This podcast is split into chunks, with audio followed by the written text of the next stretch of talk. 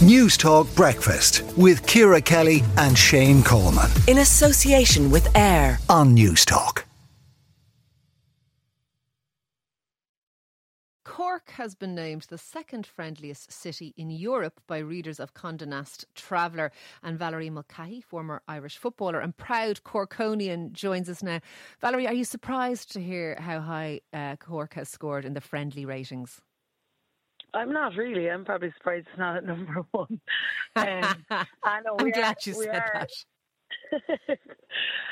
um, you know, pure Cork is just bigging ourselves up, but uh, no, I, I think we are a very friendly place to go to. You- There's always a smile when you go down the road, and people are, you know, go out of their way to help you. And I think it's quite fitting. I think you know, Cork has always been.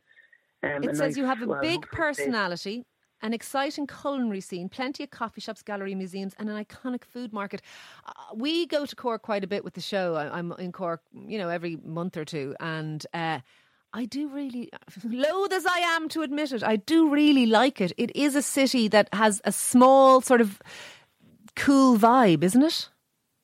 Yeah, it's kind of warm. Like people are warm, and you know, and the city itself is small enough, so it's easy to get around to. And I guess people know each other, but but also it's very welcoming to to people who haven't been here before or to tourists. So um, yeah, there certainly is loads to do here as well, and there's always new spots uh, opening up and and lovely for food and as they said, you know, uh, cafes and also drink and that. But definitely, um, you know, we are a, a lovely Are city. you- I think. are you surprised, Valerie, that- that Cor- that.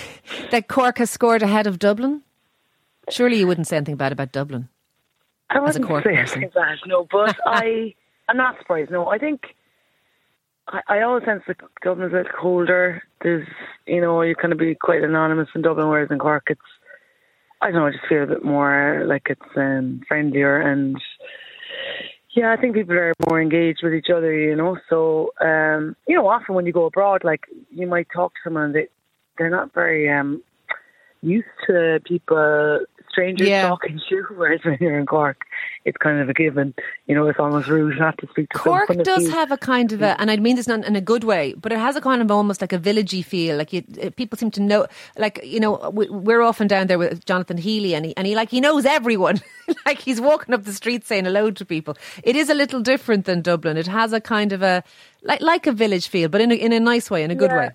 like it has a heart and it's quite a small um area. So i mean you know everything's very close to to each other. So yeah i do sense that probably does help. And and yeah i mean cork people talking and they get to know each other and that's other reasons. And you know we're not shy to go up and speak to people either. So that that probably helps.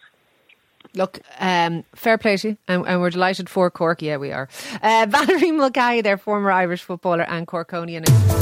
Newstalk Breakfast with Ciara Kelly and Shane Coleman. in association with AIR Weekday mornings at 7 on Newstalk.